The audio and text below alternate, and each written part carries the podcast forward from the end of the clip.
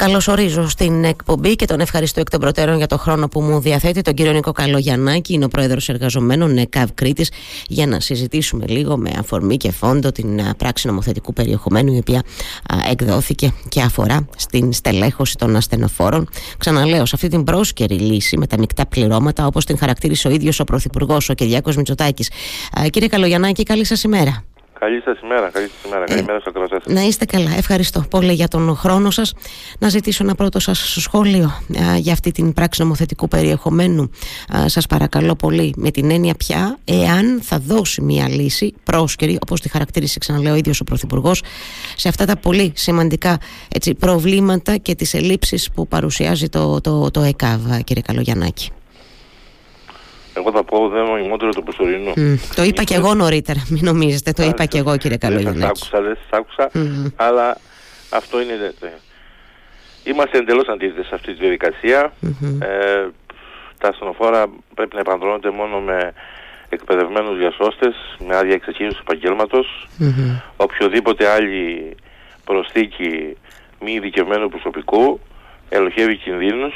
Mm-hmm ε, από το να χαθούν ανθρώπινες ζωές, από να γίνει περαιτέρω ζημιά σε ένα ασθενή, ε, να μην έχει τέλος πάντων την απαραίτητη ιατρική περίθαλψη που μπορούμε να τους προσφέρουμε εμείς, προνοσοκομιακή περίθαλψη που μπορεί να τους προσφέρει ένας ε, διασώστης. Mm-hmm.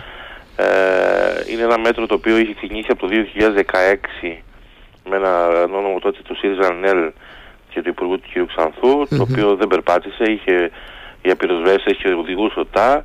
Ε, κατάλαβαν και αυτοί ε, ότι δεν μπορεί να προχωρήσει αυτό το μέτρο. Δυστυχώς όμως τότε δεν ε, ακύρωσαν τον νόμο. Ο νόμος είναι ενισχύ mm. και βάσει αυτού του νόμου, παρόλο ότι τότε η αντιπολίτευση η Νέα Δημοκρατία φώναζε για αυτές τις πρακτικές που μας πάνε 100 χρόνια πίσω, mm-hmm. πατάει σε αυτό τον ίδιο νόμο και προσπαθεί να περάσει κάποιες έστω όπως τους λέει πρόχειρες λύσεις, οι οποίες όμως ε, είναι ευκαιριακές και δεν δίνουν πραγματική λύση στο πρόβλημα. Mm-hmm.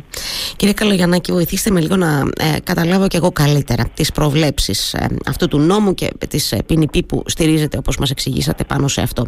Καταρχάς, μιλάμε μόνο για οδηγούς ασθενοφόρων. Το έχω καταλάβει σωστά; Ε, εκεί, εκεί μπαίνει η, η βοήθεια ας πούμε από στελέχη των ενόπλων δυνάμεων αλλά και από εργαζομένους ε, στους ΟΤΑΕ αν χρειαστεί και από την πυροσβεστική μόνο για τους οδηγούς; Κοιτάξτε, ε, θα ήταν λίγο ξύμορο να πούνε για. Σωστό είναι αυτό. Απλά το διευκρινίζω εγώ για να ναι, ξέρουμε. Ναι. Γιατί έχω και άλλη ερώτηση να σας κάνω σε σχέση με αυτό, δηλαδή, γι' αυτό το λέω.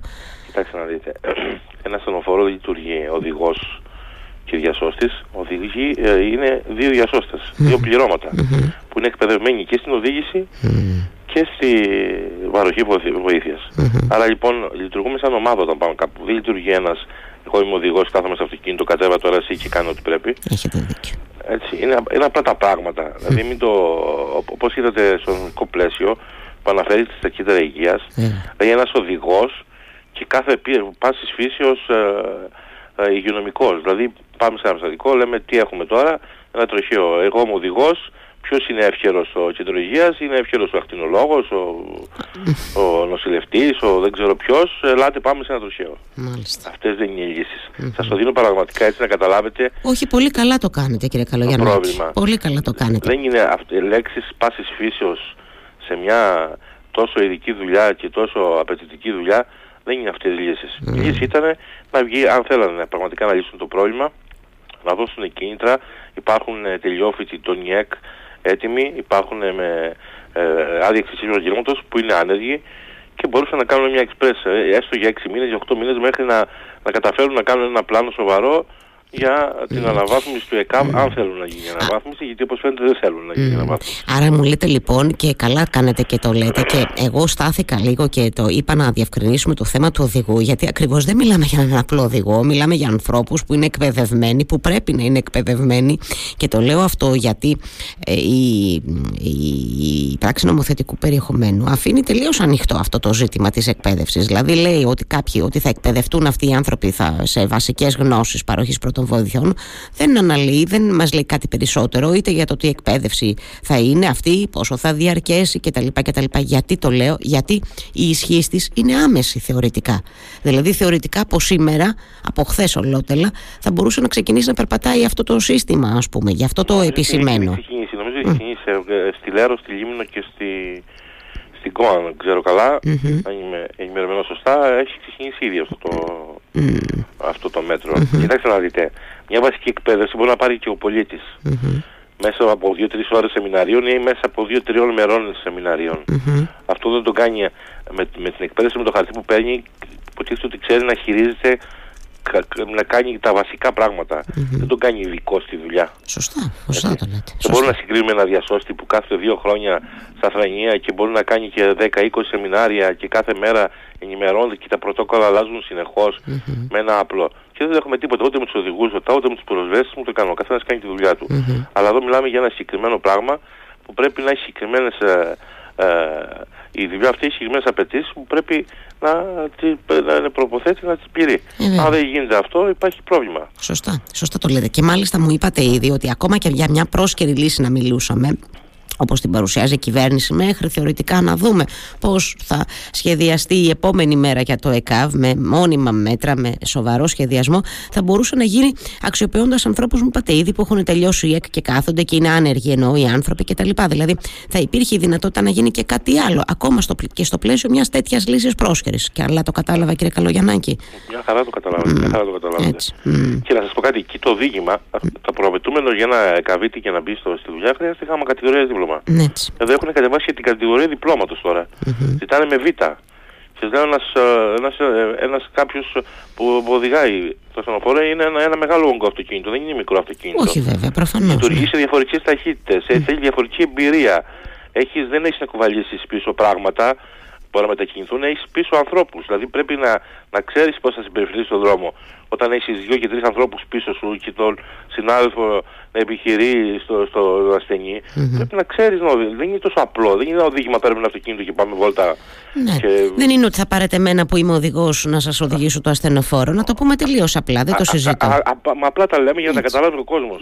Εγώ όταν οδηγάω, ας πούμε, οι συνάδελφοι του οδηγάνε, έχουμε το νου μας πίσω. Αλλά ξέρουμε τι γίνεται πίσω. Αν είναι όρθιος, αν κάνει κάτι, αν μπορεί να συνοηθούμε. Δηλαδή, ε, μπορεί να πάσα στιγμή να, ένα φρενάρισμα να χτυπήσει.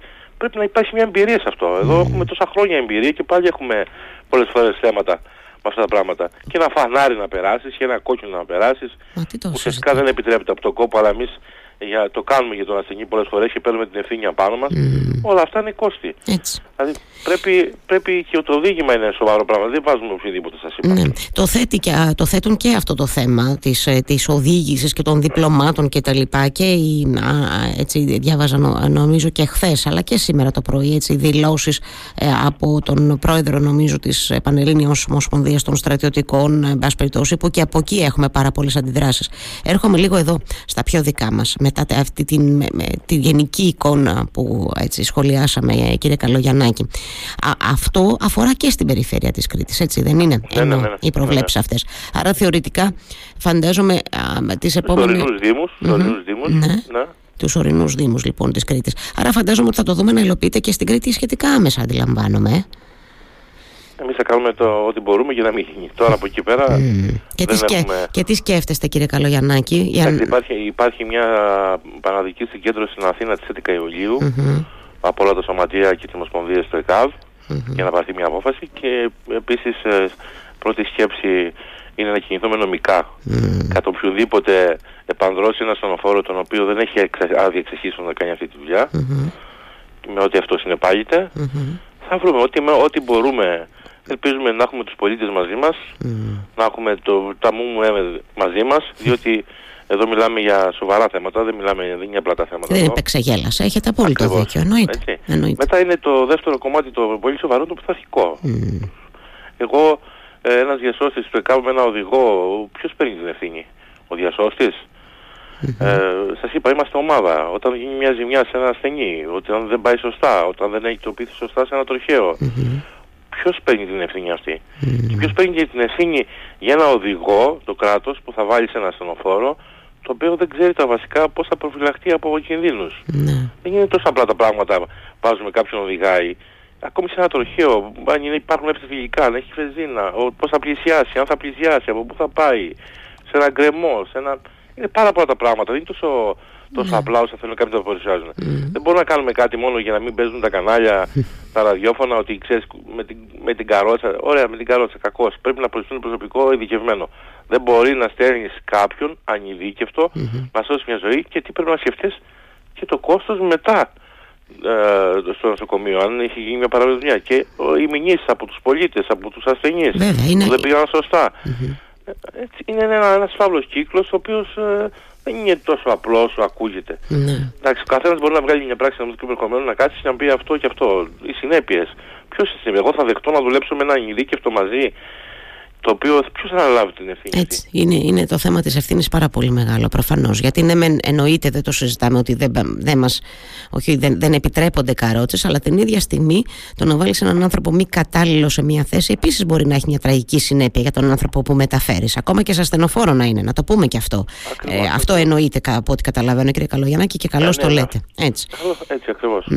Ε, ε, θέλω λίγο να έρθω σε επίπεδο Κρήτης. Ξέρω ότι τα ε, έχουμε συζητήσει και εσείς, ο ίδιος ε, τα, έτσι, πολλές φορές καλείστε να τα επαναλαμβάνετε σε εμάς τους δημοσιογράφους αλλά είναι μια καλή ευκαιρία να μιλήσουμε λίγο για τις ελλείψεις σε επίπεδο Κρήτης αν έχετε το λίγο χρόνο ακόμα να μου διαθέσετε. Όσο θέλετε, όσο έτσι, Να, να μιλήσουμε λίγο για τα ασθενοφόρα που αυτή την ώρα πώς να το πω, επιχειρούν σε επίπεδο Κρήτης που έχουμε τις σοβαρότερες ελλείψεις δηλαδή ενώ που μπορεί και πρέπει, που μάλλον πρέπει να γίνει ε, να υπάρξει άμεση ενίσχυση κύριε Καλογιαννάκη αυτή τη, στιγμή, αυτή τη στιγμή θα σας μιλήσω μέχρι 31 Δεκάτου, γιατί 31 mm-hmm. Δεκάτου ένας μεγάλος όγκος από τους επικουρικούς mm-hmm. ε, τελειώνει η σύμβασή τους. Μάλιστα.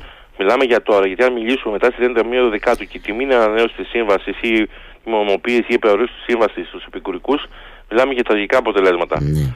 Θα σας μιλήσω λοιπόν μέχρι τις 31 Δεκάτου. Mm-hmm. Αυτή τη στιγμή επιχειρούν στην Κρήτη υπό το ΕΚΑΠ περίπου 22 με 24 ασθενοφόρα την ημέρα. Mm-hmm. Σε όλη την Κρήτη. Mm-hmm. Ο αριθμός αυτός, για να πούμε ότι μπαίνουμε σε ένα ικανοποιητικό επίπεδο και έχουμε αυτό που θέλουμε, πρέπει να είναι τουλάχιστον 10 αυτοκίνητα παραπάνω ημερησίως σε κάθε βάρδια. μάλιστα. Υπάρχουν και κενές, ε, υπάρχουν με τεράστια κενά, ας πούμε υπάρχει ένα τεράστιο κενό χαρακτηριστικά μεταξύ Ρεθύμνου και Ηρακλείου. Δεν υπάρχει ασθενοφόρο. Στα 77 χιλιόμετρα ΒΟΑΚ δεν υπάρχει ασθενοφόρο. Πρέπει εκεί να είναι ένα ασθενοφόρο. Στον Πλατανιά, ε, στο, στη Σιτία, ε, παίζει μεγάλη σημασία το δικό δίκτυο που είναι, έχει τεράστιο πρόβλημα. Είναι μακρινές οι αποστάσεις. Ναι, ε, θέλουμε, θέλουμε και στο Ηράκλειο και στο Ρέθμο και στα Χανιά σε όλους τους νομούς θέλουμε ε, για να πούμε ότι είμαστε σε ένα επίπεδο ικανοποιητικό και ε, μπορούμε να κάνουμε τη δουλειά μας. Ναι. Και, και, και, μόνο αυτός ο αριθμός στη μεγάλη εικόνα του νησιού ενώ που μου δώσατε ότι χρειαζόμαστε οπωσδήποτε 10 για να πούμε ότι λειτουργούμε αξιοπρεπώς έτσι με καλές συνθήκες αρκεί για να καταλάβω προφανώς επιμέρους. Για να είμαστε και κοντά στους χρόνους που πρέπει να είμαστε. Αυτό, αυτό τώρα άμα μου λέτε 70 χιλιόμετρα στο ΒΑΚ δεν υπάρχει ένα στενοφόρο είναι αδιανόητο. Από Ηράκλειο μέχρι Ρέθμο δεν υπάρχει ένα στενοφόρο στο ΒΑΚ. Ναι. Κατάλαβα. Εγώ, δηλαδή... ε, εγώ κατά καιρούς και έχω κάνει συναντήσεις με δημάρχους mm-hmm. εκεί στις ίσε κάπου πρέπει να βγει ένας στενοφόρο οπωσδήποτε. Ναι. Να, να μπορεί να καλύψει η δεξιά ή η αριστερά από Ηράκλειο προς Ρέθινο τις αποστάσεις. Βέβαια, να καλύψει αυτή την απόσταση, βέβαια. Εννοείται, να μην έχεις να διανύσεις. κάπου στη μέση θα είμαι 20 μισή ώρα τουλάχιστον να πάμε. Mm-hmm.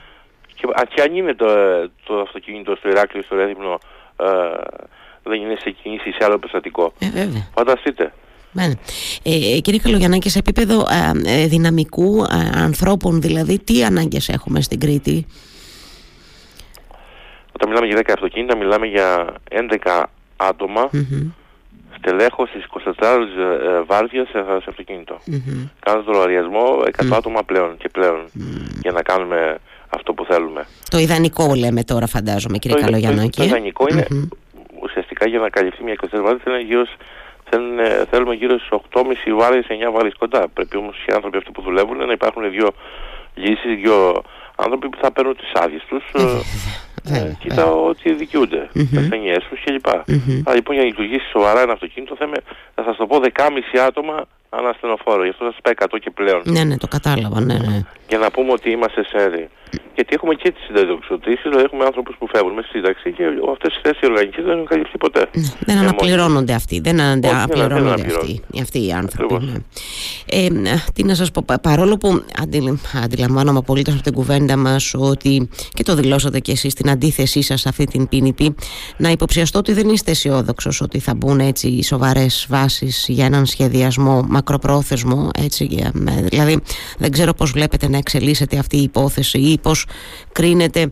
Εντάξει, τώρα θα μου πείτε έχει μια εβδομάδα μόλις, αλλά λέω μήπως η τοποθέτηση του Μιχάλη Χρυσοχοίδη, οι πρώτες του κινήσεις, μήπως σας δημιουργούν κάποια αισιοδοξία ότι σε, σε λίγο, σε άμεσο χρόνο θα έχουμε ένα σοβαρό σχεδιασμό σε σχέση με την κάλυψη των αναγκών του ΕΚΑΒ, κύριε Καλογιαννάκη. Εντάξει, αυτό που νομίζω εγώ και πιστεύω ότι θα γίνει, γιατί υπάρχουν ε, οι ενδείξεις, είναι ότι τουλάχιστον οι δευτερογενείς μεταφορές θα παραχωρηθούν σε ιδιώτες. Αυτό νομίζω ότι είναι, είναι ξεκάθαρο πλέον και έχει γίνει και κουβέντα και πριν τις εκλογές και μετά τις εκλογές ότι αυτό... Ε, Για εμάς που δεν το αντιλαμβανόμαστε αμέσως, εξηγήστε μας λίγο τι, τι εννοούμε όταν λέμε δευτερογενείς μεταφορές, έτσι για να το καταλάβει και ο κόσμος, αν θέλετε. Ε, ε, οι δευτερογενείς μεταφορές δεν είναι τα επίγοντα, είναι οι μεταφορές όλες οι οποίες αφορούν ραντεβού, αποθεραπείες, mm. επανεξετάσεις, όλες αυτές τις ανθρώπους με προβλήματα οι οποίοι πέρασαν στο νοσοκομείο και πρέπει να ξαναγυρίσουν πίσω. Mm-hmm. Έτσι, εμείς αυτή τη στιγμή, βάσει της που έχουμε και προσπαθούμε να εξυπηρετούμε κάποιες ειδικές ομάδες όπως είναι ευπαθείς, καρκινοπαθείς, ακτινοθεραπείες, mm-hmm. ε, τετραπληγικούς ανθρώπους, δηλαδή κοινωνικά, περιστατικά, προσπαθούμε να τα εξυπηρετούμε. Δεν γίνεται όμως με αυτή τη δύναμη που έχουμε να εξυπηρετούμε όλα αυτά τα περιστατικά. Αυτά είναι κάποιες, κάποια που πρέπει να τα αναλάβουν τα νοσοκομεία τα ίδια. Ναι. Με τον κύριο Πλεύρη τον Νοέμβρη στη συνάντηση που είχαν οι ειδικέ νοσοκομείων, τους είπαν να πάρουν προσωπικό και το οποίο το προσωπικό να το χρησιμοποιήσουμε ασθενοφόρο να κάνουν τις μεταφορές ή να κάνουν συμβάσει με ιδιώτες. Mm-hmm. Αυτοί ούτε το ένα έκαναν εκτός της εισιτία που, που κάνανε πρόληψη διασωστών και υπάρχει αυτή το μοναδικό αυτοκίνητο που υπάρχει στη εισιτία που κάνει ιστορική μεταφορές, υπάρχει μόνο στη εισιτία τώρα. Mm και αντιθέτως δεν έκαναν ούτε συμβάσεις ιδιωτικά και αφήνουν τα, παράνομα, τα παράνομα ασθενοφόρα mm. α, να ε, μετακινούνται στα νοσοκομεία και να κάνουν αποθεραπείες ασθενών πληρώνοντας, αναλαμβάνοντας το κόστος ο πολίτης και όχι το κράτος ή το νοσοκομείο. Mm. Άρα λοιπόν βλέπετε αυτή την, σε αυτή την κατεύθυνση να πηγαίνει το πράγμα, ε, στην είσοδο των ιδιωτών για δευτερογενείς μεταφορές. Οπωσδήποτε μετά στα επίγοντα όταν δεν υπάρχει ανανέωση του προσωπικού ο, κάθε μέρα και θα συρρυκνώνεται mm. η δουλειά, θα υπάρχουν ανάγκες, θα αναγκαστεί πάλι η κυβέρνηση κάποια στιγμή να, να πάρει και το επίγοντα ένα κομμάτι το οποίο και αυτό να το δώσει στο διότι και ούτω καθεξής. Μάλιστα. Ε, εδώ θα είμαστε να το δούμε και ελπίζω να τα συζητάμε κιόλας και παρέα κύριε Καλογιαννάκη όποια εξέλιξη έχουμε να δούμε πώς θα πάει αυτό το πράγμα και αν θα περπατήσει βέβαια. Το, ε, βασικό είναι να περάσει το μήνυμα προς τα έξω. Ναι. Τι θέλουμε; θέλουμε. Τι θέλουμε.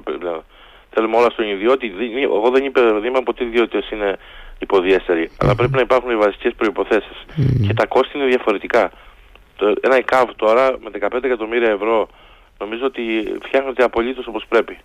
Δηλαδή το κόστος είναι πάρα πολύ μικρό. Σε σχέση με ένα προπολογισμό κράτους εννοώ, έτσι. Ναι, βέβαια, καταλαβαίνω. Άρα είναι έτσι. θέμα πολιτικής ε, βούλησης, λέτε, και κατεύθυνσης, κύριε Καλογιαννάκη. Αυτό τι θέλει να κάνει κάθε κυβέρνηση, τι, κάθε Υπουργείο, τι θέλει να κάνει. Αν πούνε ότι το φτιάχνουμε το ΕΚΑΒ και το θέλουμε έτσι το ΕΚΑΒ, νομίζω αύριο το πρωί μπορούν να το κάνουν σε χρόνο ρεκόρ. Δεν έχει εικασίες. Απλώς ε, προφανώς πιέζονται, προφανώς έχουν άλλη πολιτική, προφανώς έχουν άλλες βλέψεις. Mm. Ε, τα δίνουμε όλα σε ιδιώτες, ε, δεν θέλουμε κόστος, είναι χρονοβόρα. Είναι ένα, ένα, το ΕΚΑΒ είναι ένα, ένα κομμάτι στο, μέσα στο, στο κράτος το οποίο έχει μόνο έξοδα, δεν έχει έσοδα mm. και αυτό είναι πάρα πολύ βασικό. Mm-hmm. Έτσι. Προτιμώ λοιπόν να το δώσει σε κάποιον να, το, να κάνει αυτή τη δουλειά το θέμα είναι το κόστος να μην πηγαίνει στον πολίτη. Αυτό είναι το, το ναι. βασικό. Να μην καλείται ο πολίτης να πληρώσει για υπηρεσίες που θα έπρεπε όντως να απολαμβάνει ε, δωρεάν, κύριε Καλογιαννάκη. Ναι. Λοιπόν, σας ευχαριστώ θερμά για αυτή μας την κουβέντα και, και θα τα ξαναπούμε. Να είστε καλά, καλημέρα.